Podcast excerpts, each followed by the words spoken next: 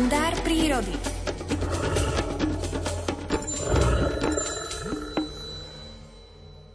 Je 7 hodín 25 minút, no a dnešnú lumenádu som začínal citátom od svätého Filipa Neriho, dnešného svetca, ktorý povedal, že je možné zhrešiť aj nosom, keď sa strká do záležitosti iných ľudí, ale dnes o nose a o vôňach, ktoré môžeme nasať v prírode, bude dnešný kalendár prírody a tým určite nezhrešíme, pán Sanika. Všakže, dobré ráno.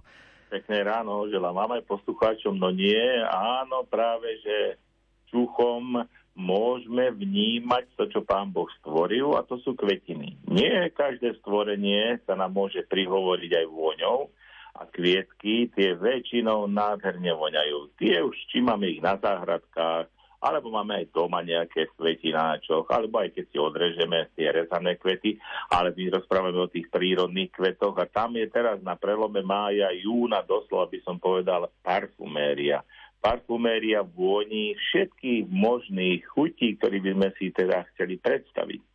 V nižších polohách už konvalinky odkvitli a u nás teraz tie konvalinky kvitnú a voňajú v tých bukových lesoch, bukovo-javorových a tam keď človek vstúpi, tak sa cíti naozaj v tak, tak príjemne poznáša to na tom tam takom duchu a to som ako keby ste mali takú očistu tej duše, nie že by bol zašpinená, ale očistíte si ju.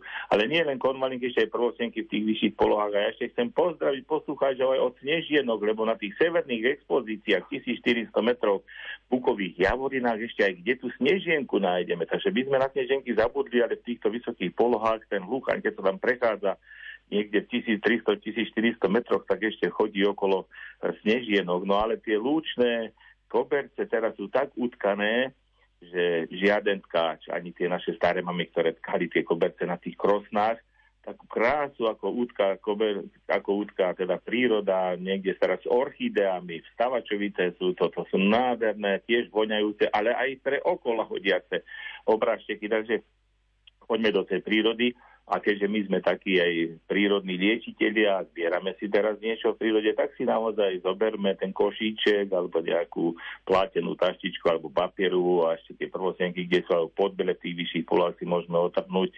Ale už budú aj ďateľina horská, bude za chvíľku, potom neskôr, keď už začne aj to letné obdobie, už bude aj pamajora, nezabudneme si tú prírodnú lekáren doplniť a najmä naozaj v tomto období sa tak aj navoňať, nasítiť sa tou vôňou, lebo v tom kalendári prírody, tej stredoeurópskej, ak premrháme čas v máji a v júni, potom už tú vôňu máju, júnu nebudeme hľadať v júli, v auguste, to bude zase iná, tam bude vôňa marín, vôňa čučoriedok, vôňa tých už plodov, ktoré už budú premenení z tých kvietkov na plody, takže teraz vychutnajme si tú parfumériu a tú krásu pre oči, aby keď prídeme k eh, očnému lekárovi, tá čudová, vy máte také krásne oči, keď sa do nich dívam, ja vidím tam tú prírodu. A keď prídete zase k tomu otorinolaryngológovi, ktorý vyšetruje aj nosné dutiny, aj ústne dutiny, tak on povie, no vy, tak vy to máte čisté, krásne, no lebo sme chodili do prírody v máji a dýchali sme ten májový vzduch s to príjem, príjemnou arómou, ktorú nám tam stvoriteľ plnými dúškami ponúka. Máte môj rešpekt, že ste vyslovili to celé pomenovanie toho